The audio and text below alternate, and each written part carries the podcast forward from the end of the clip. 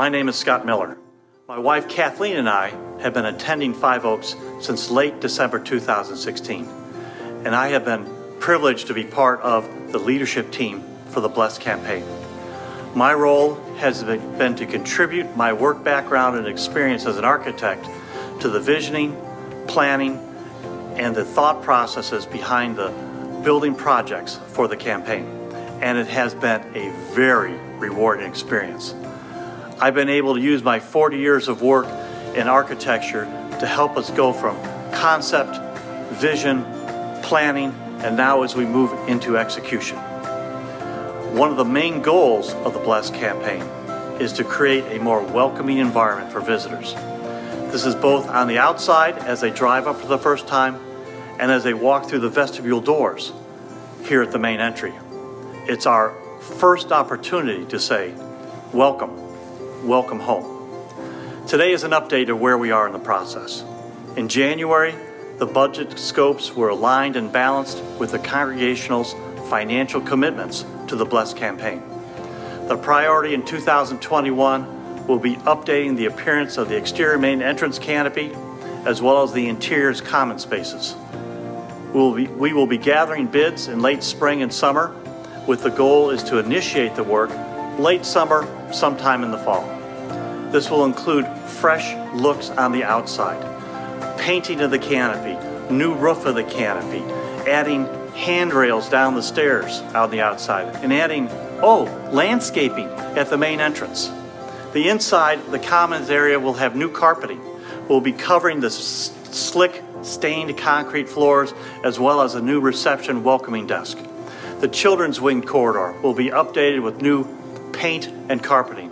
And the most exciting thing is the National EV Free Pickleball Training and Recreation Center Scotty, that is planned. Scotty, Scotty, no, there's What? no, there's no, there's, there's, there's no, No. training center. Oh, That's oh, next year. ne- 2022. Yeah, pickleball this year, training center next, year. My bad. I, I do apologize. For this year, we're going to create a new welcoming environment for visitors at the front door. The first thing they see and experience when they walk into the building, which is the overall arching goal for the Bless campaign a chance to say, Welcome, welcome home. I'm excited for everyone to look forward to that difference when we're done with these first steps this late, su- late summer, fall, and I'll give an update in early summer to let you know where we are in the process. And once again, thank you for your continued commitment to the Bless campaign.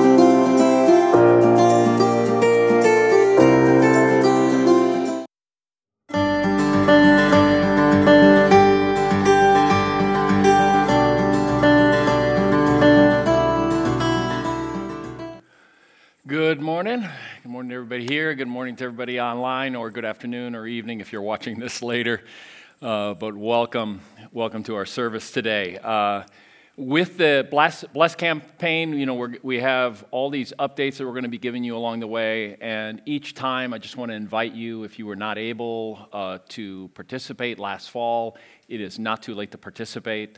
We didn't reach our goal. We, we did really, really well, especially during COVID, but if we could reach our goal, there are some things that we can do that uh, we're having to, you know, trim and cut, and it would be fantastic for you to join in with your church family. Those of you who are call this your church family, and uh, even if it's a uh, what, what you would consider a small gift, uh, what you would consider a small gift, it won't be a small gift in God's eyes. And just participating is uh, one of our goals uh, in this campaign. So. I want to encourage you to consider that. You just go to our website and look at the Give tab and work your way down, and you'll find the Bless campaign, and you can do that. All right, we're in our eighth week of our series called Room of Marvels. It's a series on foundational biblical doctrines. We've got one more week. Next week, we look at the last things, the doctrine of the last things, looking at the, the end of the age and what God is going to be doing. But today, we're talking about the church. And I want to invite you to open your Bibles to Ephesians chapter 2. Even after the Bible reading has been done, we will return to that early on in the sermon. So keep your Bibles open to Ephesians chapter 2. So let me give you a little teaser about some of the things that we're going to be talking about today. Today we're going to be talking about the value of church creeds. Uh, we're also, I'm going to ask a question about the importance of the church and the value of the church that I will refuse to answer. but I'll give you some clues as to how to find the answer. And then finally, we're going to talk about why we need just not just orthodoxy, but we also need orthopraxy and how that has nothing to do with dentistry. All right? So that's, that's where we're going today. We're going to pray, uh, asking God the Holy Spirit to illuminate the word, and this prayer is based on Ephesians chapter 2. So please join me in prayer. Heavenly Father, thank you that you've chosen to call us your own. As your children, we're members of your family. We're also your building, your temple, joined together with you as the cornerstone. Open our hearts and our minds to the work of your Spirit as we look to your word. Teach us and lead us. Remind us that you are our firm foundation. Use us and build us up together in you for your kingdom and for your glory. And we pray this in Jesus' name. Amen. Let's watch the scripture read by one of our five oakers. Ephesians chapter 2, verses 19 through 22. Consequently, you are no longer foreigners and strangers, but fellow citizens with God's people, and also members of his household, built on the foundation of the apostles and prophets, with Christ Jesus himself as the chief cornerstone. In him, the whole building is joined together and rises to become a holy temple in the Lord. And in him, you too are being built together to become a dwelling in which God lives by his Spirit. So, throughout this series, uh, for those of you who've been part of the series, if you're brand new with us, we have been uh, tracking along with a book called Emblems of the Infinite King. It's a systematic theology book for people 10 years old through adult. And so, we're going to hear uh, the opening section of his chapter on the church. Let's, uh, let's jump to that right now. Chapter 7 The Temple Key, the Doctrine of the Church. With the turn of your key, the stars above begin to fuse their light together until it becomes so violently bright you have to cover your eyes.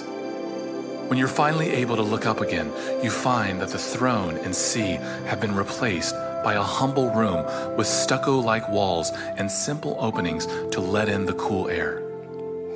The dust flecked sunlight flooding the room leads your eyes to a large table where at its center sit a small plate of bread and a simple cup of wine.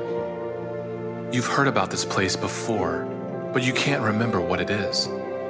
As you stand in the shadows, racking your brain, trying to place it, you hear his wise voice again. Step inside Christ Church. Your life was never your own. From the beginning, your King made you to know, love, and serve others. He made others to do the same for you. That is why, even when they don't recognize it, the people of this world need to create communities, neighborhoods, and towns. It's why humans constantly want to connect with each other. It's why you like the TV on when no one else is around. It's why your parents are looking at their phones so much. It's why you hope your friend from class invites you to his birthday party. Your king made you to know and love him, and to know and love others like you. This is why you are in the upper room right now. You see, the king made you this way, not only for your happiness, but also for your holiness. This is why the death killer gathered 12 imperfect men to follow him, and why he brought them to this table the night before his death. The bread and wine before you were the beginnings of a new meal he created through his new promises for his new family. It was here that Christ set the course for his own new community, what people in your world call the church. Now, there are two ways to think about the church. The first is the local church. This is probably what you think of when you hear that word. The local church is like the one you see on the corner of the street on your way to school. But the local church isn't just that building, it's the people meeting with each other that makes up the church. It is a gathering of faith filled people who meet together often in a set aside place to worship the Lord together. But the Bible talks about a bigger church too, one your world calls the universal church. This is the true church without the limits of time or space. That just means that the universal church includes all Christians, anyone and everyone who clings to the death killer for their hope and happiness, regardless of age and place. The universal church's membership roll is kept on the lion lamb scroll that you saw by the crystal clear sea. The universal church includes those who live on the other side of the world and even those who no longer live in this world. The local church and the universal church overlap, but they aren't the same thing. There are those in the universal church who are in the local church, but some in the local church don't have membership in the universal church. Just like your own heart. Only the King who made you can perfectly see the universal church he is making. That is why the membership scroll belongs to him, and only the death killer can open it. All right.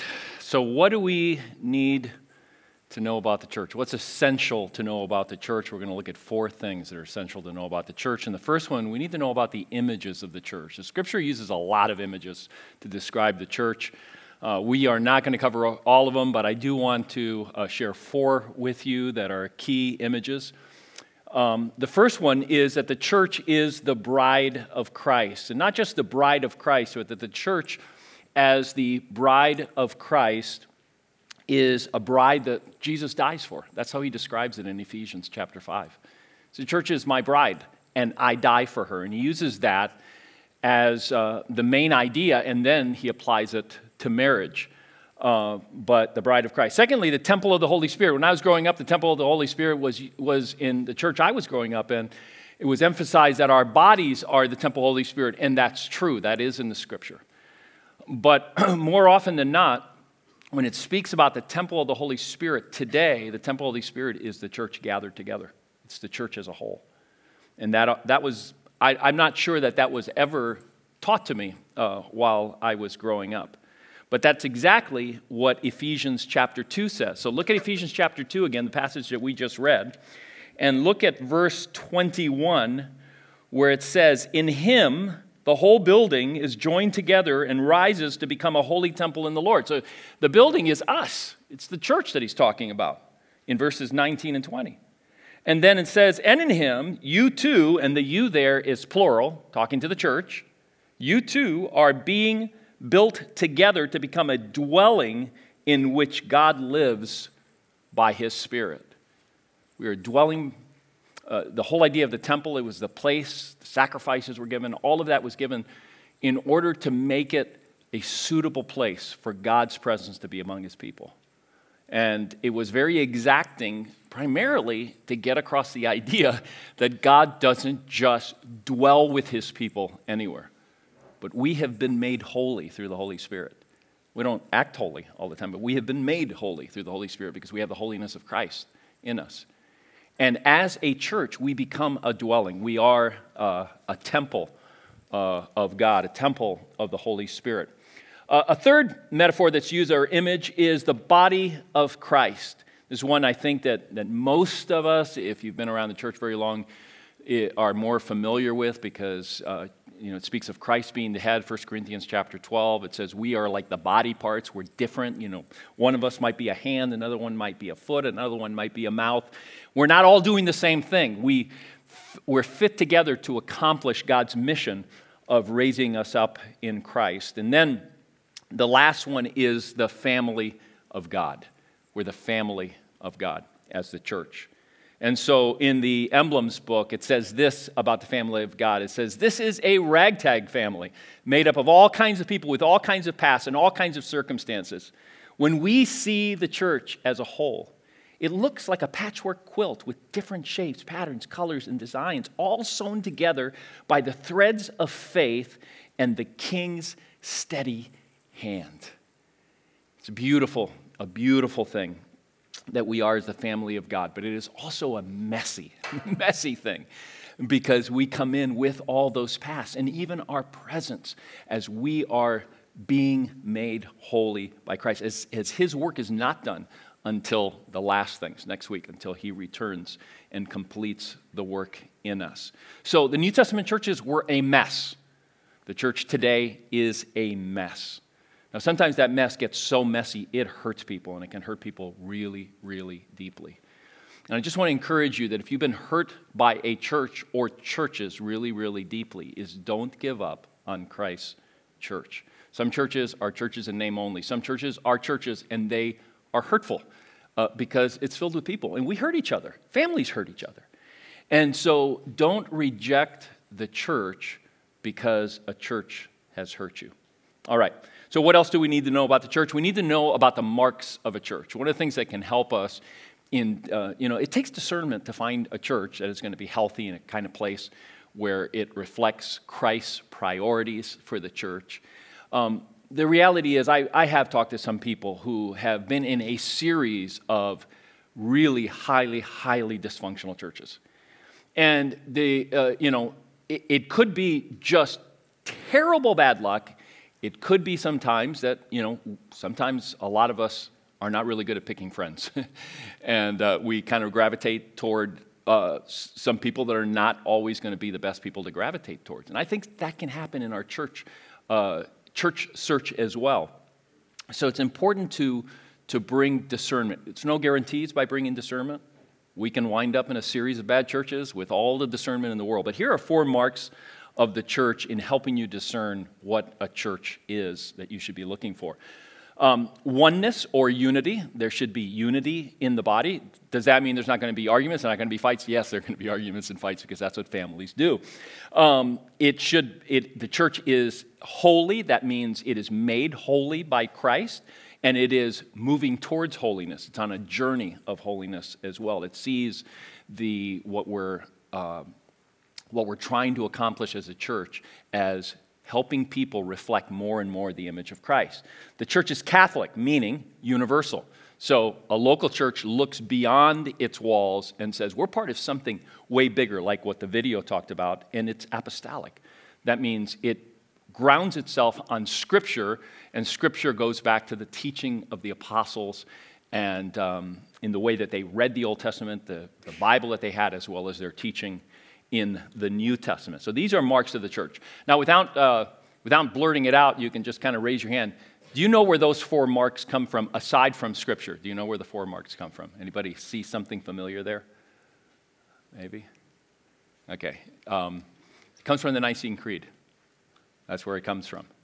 And the Nicene Creed, those four marks in the Nicene Creed go back even farther to the 100s. Those are marks of the church that were talked about within 100 years or so of the establishment of the church. So the Nicene Creed says this We believe in one holy, Catholic, universal, and apostolic church. That's from the 300s, but that idea goes back to the 100s. Now, creeds are really important in the church. The Nicene Creed, for example, you maybe have.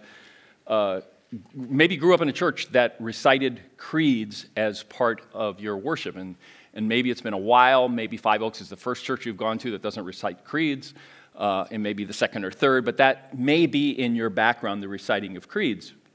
Uh, Roman Catholic Church still recites creeds. The Orthodox churches still recite creeds. Lutheran, Methodist, Presbyterian, Anglican, and many forms of Reformed churches still recite creeds. Sometimes the Nicene Creed, sometimes the Apostles' Creed are uh, what they recite. And creeds are important. The creeds were put together by church councils. It would be leaders of the church that would get together, and the purpose was to keep the church from straying into really bad theology, things that would destroy the church and destroy lives. So the creeds were very important. They were also extremely important for teaching theology. They can still be important for teaching theology, but imagine in a time when people didn't read, where you couldn't go and buy a book, where everything had to be done by hand before the printing press, where people did not have Bibles in their homes. Not necessarily because the church was saying you can't have a Bible, but simply because they could not afford a Bible even if they wanted one. The creeds were a way of teaching theology and keeping people from taking bad roads um, of theology that would destroy them and destroy the people around them. Now, a church like ours, uh, has more what's uh, what well has what's called a statement of faith and so if you go to our website and you go to the about us and you go to what do we believe you can see what our statement of faith is and we share the statement the same statement of faith with all churches in our denomination, which is the Evangelical Free Church of America. Now, uh, I, I feel a little embarrassed by this. I don't know why. I don't know exactly the history of the movement from creeds to statements of faith. Um, but every good statement of faith is built on the shoulders of the creeds of the church. And so um, the creeds are still, still very, very important. Now, here's a, here's a little warning where I talked about orthodoxy and orthopraxy. There's some people today, many times very well meaning people, people that have great, good, solid theology. This is not uh, to disparage them at all. But there are a lot of people today, or a growing number of people, I should say, who are differentiating orthodoxy, right belief, from orthopraxy, which means right practice. And in a desire for Christians to unite around something, because Christ wanted us to be united. He didn't necessarily want us to be uniform, but He wanted us to be united, that, the, that Christians having a united front is a witness to our world. I mean, Jesus actually literally says that. And in an effort to to try to bring greater unity across denominations, there has been an emphasis on saying, look, we all, all the churches, whether it be a church like ours or um, an Anglican church or a Lutheran church, we all hold to the theology of the creeds.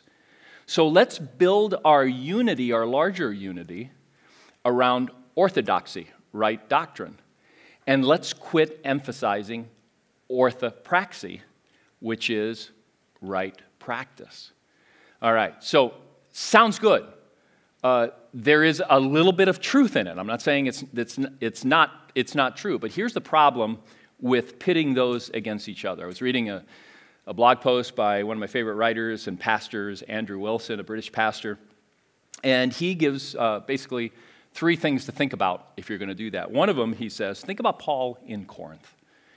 Think about the fact that in the in 1 Corinthians, there's this whole section where Paul deals with the difference between people who feel okay about going to the marketplace and buying meat that has been offered to idols and eating it at home, and people within the church who feel if they do that, they're participating with demons.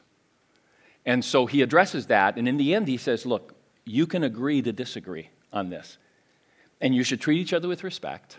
You should respect each other's position on this. Those of you who, who feel it's okay, you know, don't, don't eat meat that you bought at the marketplace while with your brothers who think that that's wrong and it would be a sin to do that.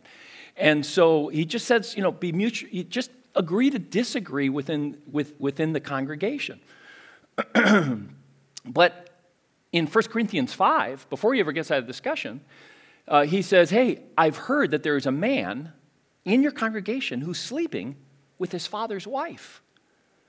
And he doesn't say, hey, let's just agree to disagree. Let's focus on orthodoxy. Let's focus on belief and set aside orthopraxy, ethics of the Christian life. No, he says some pretty strong things. He says, put them out of your fellowship. And if you got put out of the fellowship in Corinth, there was only probably a dozen churches, uh, maybe a couple hundred people. You didn't have another church to go down the street to. That was it. It was like they were all connected, they were all founded by Paul, and if you left, there was really no place to go. He says, Put them out of your fellowship. He says, Hand them over to Satan for the destruction of his flesh. Now, he's not saying so that he'll die. What he's saying is you have to understand what Paul says about flesh, that part of us that is still opposed to Christ and to God and to his kingdom. And hopefully that'll be destroyed. And, and the hope is for the salvation of this guy. And then he even goes farther um, he says, Don't even eat with this guy. Don't give him, don't, I'm not just talking about in your church fellowship, I'm talking about in your homes. Don't invite this guy. He's not going to learn his lesson. He is not going to be kind of out in the realm of Satan, the world, flapping around as a Christian. The only hope that we have for him is that while he's out there, he'll go, I don't want to live this way. I want to repent of my sin and I want to come back. And then he says, that doesn't mean you don't eat with non Christians. He says, I'm very, it's very clear. He says, this is about Christians who are unrepentant in their sin, continually unrepentant in their sin, and aren't willing to deal with it. Those are the people that I'm talking about, he says. And he says, Don't you understand? If you have a little bit of leaven, it leavens the whole loaf. So he's concerned for this man. and he's concerned for the congregation. And any church worth the name church does this when someone is living in an unrepentant way that is destructive to themselves, to their family, and to the congregation. It's called corrective church discipline. All right?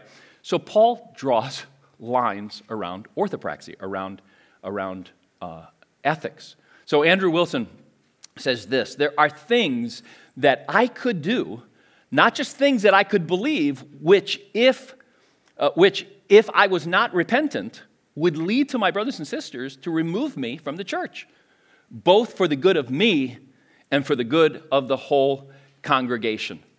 All right, so orthopraxy is important. Orthopraxy is important. Here's the last thing that Andrew Wilson says he says there are all kinds of people who affirmed the creeds who then participated in trying to ex- exterminate the Jews.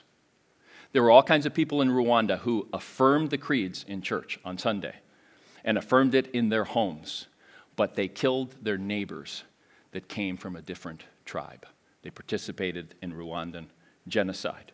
There are people who affirmed the creeds, but participated in slave trading and participated in lynchings. He says, if you want to downplay orthopraxy, think about that. It's not just about orthodoxy, it's about living the life that God has called us to live based on the theology that we hold. All right, what else do we need to know about the church? We need to know about the acts of the church. So, the, ga- the church, one of the acts of the church, is the church gathers for worship and the word. Why? And the emphasis right here is on gather. Why do we gather for worship in the word? You realize you can get the word online uh, at any time from hundreds of preachers, literally hundreds of preachers that are better than me. All right. So you can, you can, you can get that. you can worship with, with music. You can get your family together and you can sing songs of worship. You can have your private, quiet time listening to worship songs. You can do all of that on your own. So, why do we gather for worship? Why? That's a question I'm not going to answer because I really want you to think about it. I, don't, I, I think if you don't have an enduring why, this happens all the time, you eventually stop gathering for worship. It takes a lot of effort to put your pants on, take a shower, comb your hair, and show up. it does. And there's a lot of other things you could do, and you could do it a lot quicker by not gathering. And I'm not talking about under COVID conditions where some people should not be gathering, okay?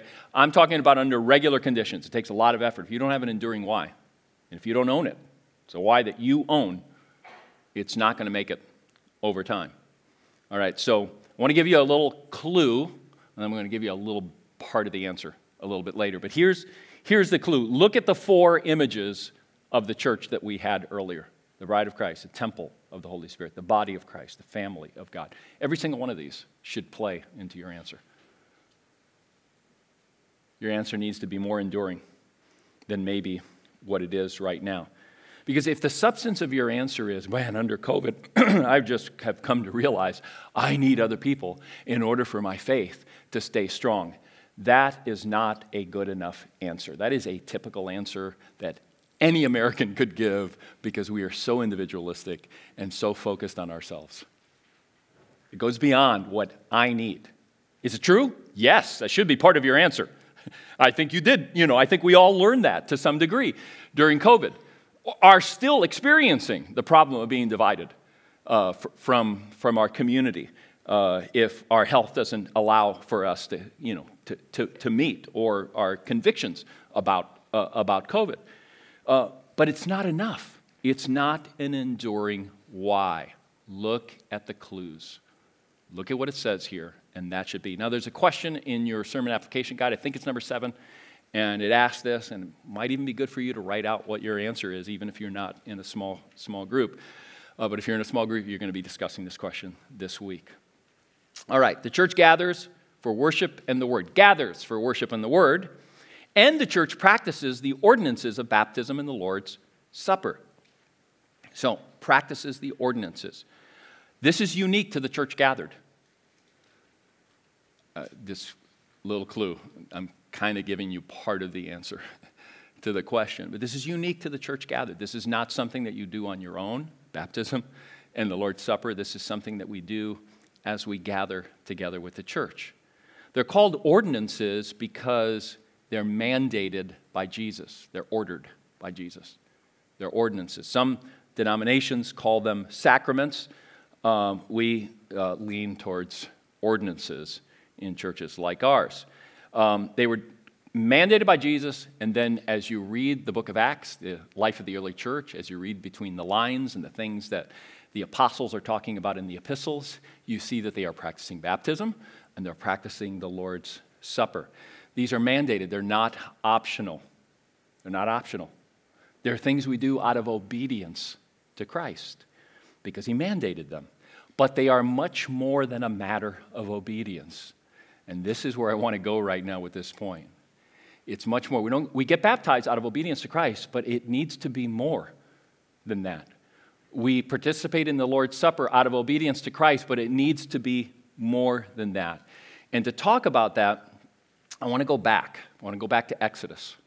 Okay, so it's the second book of the Bible. The people of Israel are slaves in the land of Egypt. God has told Moses to go to Pharaoh and say, Let my people go. And Pharaoh has refused. And so God brings a series of plagues, and he's now to the 10th and last plague. And this plague is that he's going to send a death angel, the destroyer, into the land of Egypt. And every firstborn of animals and every firstborn of people is going to, be, is going to die. The destroyer is going to destroy them, it's going to take their life including the firstborn of the Jews, unless they do what God says they must do. God says, sacrifice a lamb that is without blemish, the most perfect lamb you can find, not the one with the broken foot that you know you need to get rid of, the most perfect lamb that you can find. And sacrifice it. Take the blood and put it over the doorposts. So when the destroyer comes in, he will pass over your home. And thus, Passover, the Jews still practice it. All right. Now, here's what's interesting. Look at what, how Moses prepares the people of Israel for that very first Passover, Exodus chapter 12. The Lord said to Moses and Aaron in Egypt, This month is to be for you the first month, in the first month of your year. Tell the whole community of Israel that on the 10th day of this month, each man is to take a lamb for his family, one for each household. Now, he goes into detail as to the whole procedure of what they're supposed to do. And then he goes on in verse 14. This is a day you are to commemorate for the generate for generations for the generations to come. You shall celebrate it as a festival to the Lord, a lasting ordinance. All right? It's commanded that you must do this. Later, he says, then Moses summoned all the elders of Israel and said to them, Go at once and select the animals for your families and slaughter the Passover lamb. Now, what, what I want you to see is in verse 21, he finally says, Go and do it. What's everything that he says before it? He says, You're going to do this on a regular basis. I mean, it's, it's kind of unusual. Every time I read this, I'm always, I'm always kind of taken by he's talking about what they're going to continue doing every year and are still doing today, although they don't sacrifice a lamb. All right? What is it? It's not just go out and do it. This is how you're going to be saved. No, this is how you're going to be saved. Let me tell you, this is going to be the first month of your year. This is going to be uh, something that you do regularly as a family. I'm going to give you ex- exacting instructions as to how you do it, and you do it over and over and over again before it even happens. Go to the Lord's Supper. You know, fast forward, you know, over a thousand years, and you go to the Lord's Supper and Jesus is gathered for a Passover meal with his disciples. And while he's there at that Passover meal, he says this to them He says, Do this in remembrance of me. Do this in remembrance of me, for as often as you do it. So right, right there, they are having, they're celebrating Passover, and as he says, we're about to take Passover, and I'm giving you the, the new meaning. It's a new covenant in my blood. I'm, I am redefining what Passover is because it was always pointing towards me. He makes certain that they understand this is something that you will do. You will continue to do. It's mandated by him. Do this and as for as often as you do it. And you read the New Testament, like I said, you see them celebrating the Lord's Supper. As you read um, uh, all of these kinds of passages, I'm going to read a couple more, you see that it's not just a mandate, you see that it's a celebration. You see that it's a remembrance. It's an act of remembrance. You see that it is a reenactment over and over and over again in these texts. You're going to be reenacting something that has happened in the past. You find that it has profound meaning as the scriptures unfold the meaning. You discover that it is a proclamation, that when you do these things, you're actually proclaiming something with these reenactments. And so the Apostle Paul, when the Corinthians, who were like as messy a church as you can have, uh, are, are messed up in their celebration of the Lord's Supper. And their mess is that the rich people, they, they're doing it as part of a meal, and the rich people are showing up ahead of time, and they're eating the whole meal, celebrating the Lord's Supper. And the people who have day jobs, uh, the slaves among them, the workers among them, are showing up later, and there's nothing left for them. Read 1 Corinthians 11. That's the problem that they're having. And he says, this is, this is, this is dishonoring the body, church. This is dishonoring the body of Christ. That's what he tells them. But listen to what he says as part of that about it. He says, For I received from the Lord what I also passed on to you. The Lord Jesus, on the night he was betrayed, took bread, and when he had given thanks, he broke it and said, This is my body, which is broken, uh, which is for you. Do this in remembrance of me. Remembrance. In the same way, after the supper, he took the cup, saying, This cup is the new covenant in my blood. Do this whenever you drink it in remembrance of me. For whenever you eat this bread and you drink this cup, you proclaim. You proclaim the Lord's death until he comes. That's what we're doing when we celebrate communion. In Romans chapter 6, the Apostle Paul is talking about unity with Christ, and he says, Or don't you know that all of us who were baptized into Christ Jesus were baptized into his death? We were therefore buried with him. The reenactment.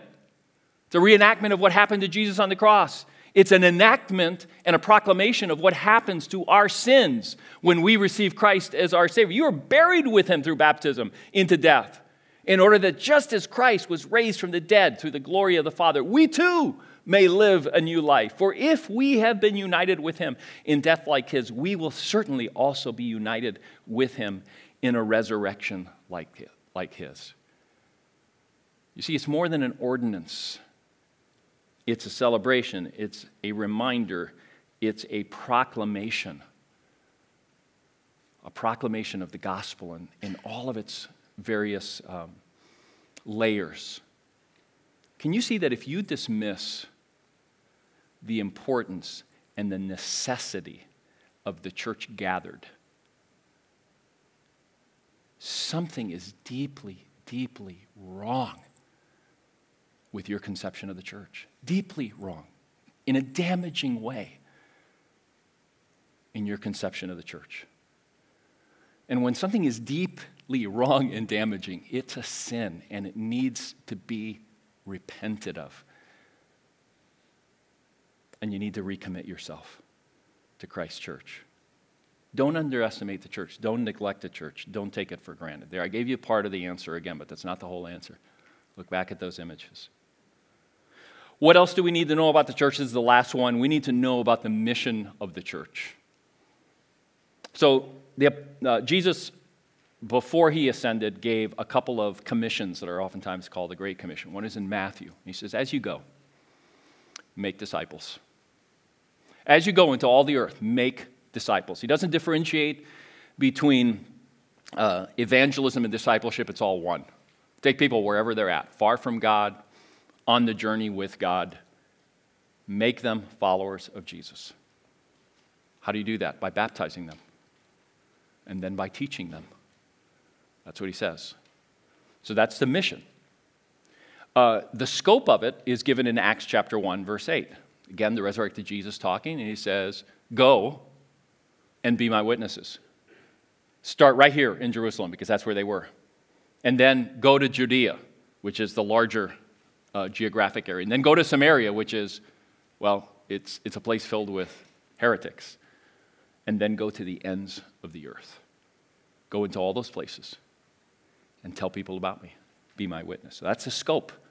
It's into all the world. We are followers of Jesus because as people were going, they were making disciples. We are disciples of Jesus. We follow Jesus, all here who follow Jesus, because someone on the way someone somewhere else told us the gospel, or told our parents, or told our grandparents, or told our great grandparents. The mission to the world is a mission established, mandated by Jesus. The scope of it is the whole world.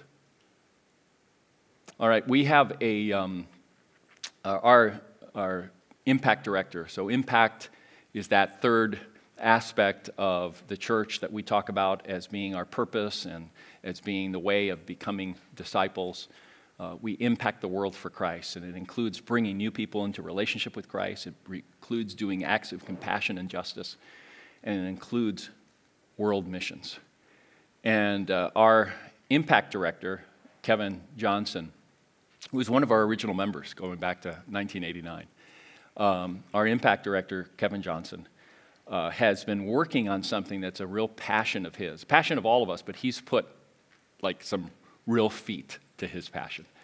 And that is uh, world missions and the next generation's part in world missions. And I'm very, very excited about what he's done. And so we're going to watch a video where he talks about this and think of it in terms of our mission as a church. Hi, I'm Kevin Johnson, Impact Director at Five Oaks Church. Did you know that two to three billion people in the world have little chance of ever meeting a Christ follower, let alone hearing the gospel? Did you know that the vast majority of these people live in countries closed to traditional missionaries? Add to that the fact that 30% of missionaries will retire in the next five years. Jesus said that the harvest is plentiful, but the laborers are few, that we should ask Him to send more laborers. Where do those laborers come from? It starts with making healthy disciples, creating global vision in those disciples, and presenting them with opportunities. To that end, we have begun an initiative called the Missions Incubator. One of our first steps was to hire an impact intern last summer, 2020 high school graduate Abby Gunderson. She worked with our impact partners, caught the vision for global missions, and is now passing it on to other college students. She helped us establish a social media platform for young adults, Thrive Students, targeting college students from Five Oaks. It connects them to each other, to discipleship opportunities on their campus, and exposes them to opportunities to live on mission for God's purposes through their careers. Some of them may become traditional missionaries, church planters, trainers of young pastors, and so on. Those roles are indispensable. Others may choose to become professionals who seek to work in other countries in order to spread the glory of God's grace and love to those countries. Did you know that 69% of young adults in America are ready to take a job overseas? Did you know that if only 1% of the believers among them acted on that desire and were trained to do that for the purpose of God's mission, there would be 150,000 agents of the gospel on mission globally? Americans are highly sought for jobs in countries which are closed to traditional missionaries. Imagine if every engineer, doctor, electrician, lawyer, politician, athlete, artist, and student made the glory of God and the spread of His fame throughout the earth their primary aim, it would change the statistics about those who have never heard about Jesus. This is not a pipe dream. There are visionary and strategic Christ followers who are facilitating this movement toward global careers as we speak through recruiting firms and country specific career coaching firms. So that's the big vision of which our Five Oaks Missions Incubator is a part to bring our best and brightest into the nations where God is not known.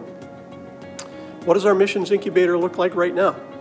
Five Oaks students will participate this summer in a youth group mission trip taking place here in the Twin Cities and working with our urban partners to help our young people catch the vision for missions. Secondly, we will hire two impact interns this summer. Their internship will focus on working with our local impact partners, but they will also participate in a six week Apex mission trip overseas as part of their internship. We will provide scholarships of up to 33% for Five Oaks College students who go on short term trips this summer through three of our key partners Apex, the Salt Company, and Cru. We look forward to sharing stories with you later in the year about the results. What can you do? If you're a high school student, participate in the Twin Cities mission trip this summer. If you are a high school senior or college student, consider summer mission opportunities with Apex, the Salt Company, or Cru. Apply for the Five Oaks internships or scholarships. Parents and anyone who influences our young adults, encourage them to consider these opportunities. Support them in prayer and financially. For more information about anything in this video, write incubator on your communication card or email impact at fiveoakschurch.org. Thank you.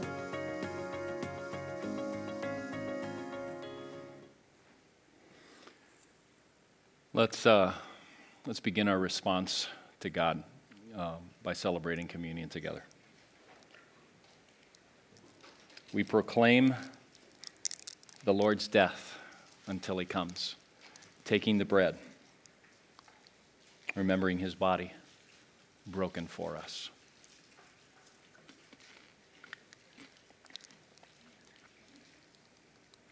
And we take the cup remembering his blood shed for the remission of our sins.